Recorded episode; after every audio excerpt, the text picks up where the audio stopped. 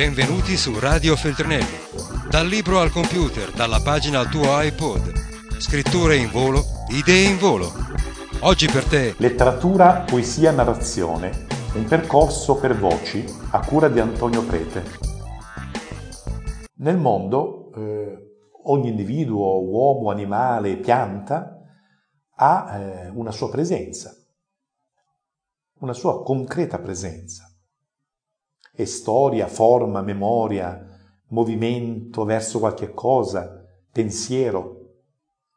Di un pensiero delle cose, diceva il vecchio filosofo Empedocle, le cose pensano. Insomma, tutto è vivente, tutto è singolarmente vivente, vivente nella singolarità del singolo essere, appunto, e della singola cosa. Tutto è vivente e tutto appartiene come dicevano gli antichi, alla fusis, alla natura, la quale è vivente. Quel bambino che mentre gioca salta su una mina, quella donna che mentre è al mercato è squartata da una bomba, quell'uomo che è prigioniero è offeso, torturato, quel cane che è abbandonato per strada o squartato o vivisezionato. Tutto è corpo, pensiero, desiderio, respiro e anche quella foresta che è bruciata, quel fiume che è contaminato da scorie, quel cielo che ha perso la sua trasparenza per l'emissione di gas. Tutto ha una propria singolare presenza, una presenza che vibra, che comunica. Alcuni filosofi antichi, poi le culture orientali e quelle meravigliose distrutte dalla conquista d'America, avevano questa percezione, che tutto fosse vivente. È una percezione che trascorre anche in tutta la poesia, la poesia di ogni lingua, di ogni epoca.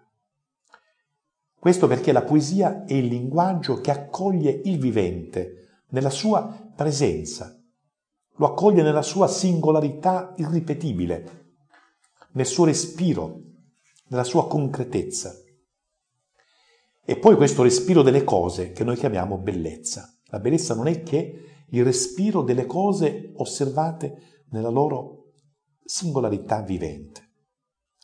Ebbene, la cosiddetta ragione occidentale, il pensiero di quella che chiamiamo civiltà, ha proceduto nel tempo e nel sapere con una progressiva astrazione da quel che è singolare, corporeo e vivente.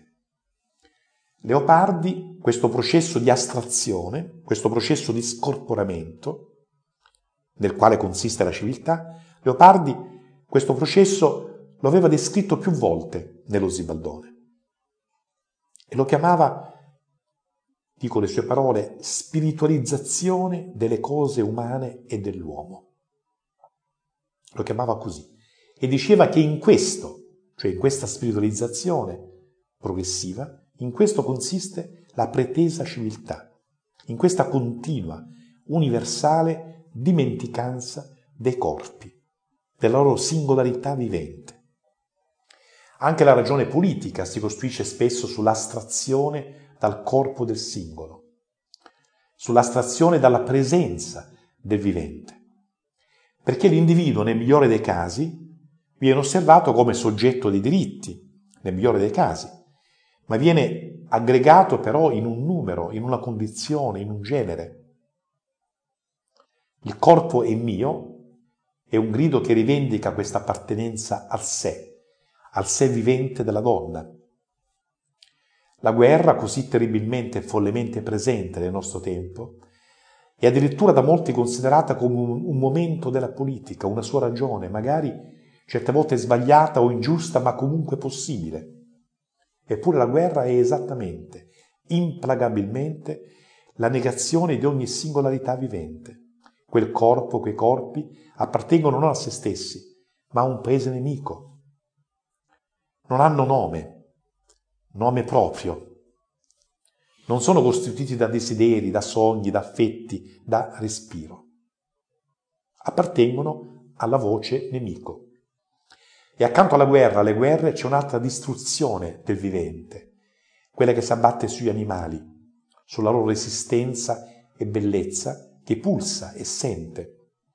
E inoltre c'è la distruzione che in mille forme si abbatte sugli, sull'abitare degli uomini, sul paesaggio umano. Fiumi, mari, ghiacciai, foreste, rocce, cieli. Forse soltanto una grande mutazione del nostro pensare può portarci, potrà portarci più vicini al respiro dei viventi, al respiro della singolarità di ogni vivente.